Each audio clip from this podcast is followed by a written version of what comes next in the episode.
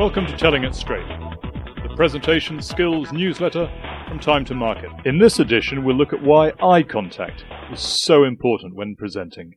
When you are presenting with PowerPoint, you know it's important to establish eye contact with your audience. But did you know how important it is?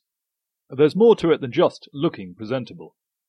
When you hold someone's gaze, you also hold their attention. You engage with them directly. Instead of a one-to-many speaker-to-audience relationship, you establish a one-to-one opportunity.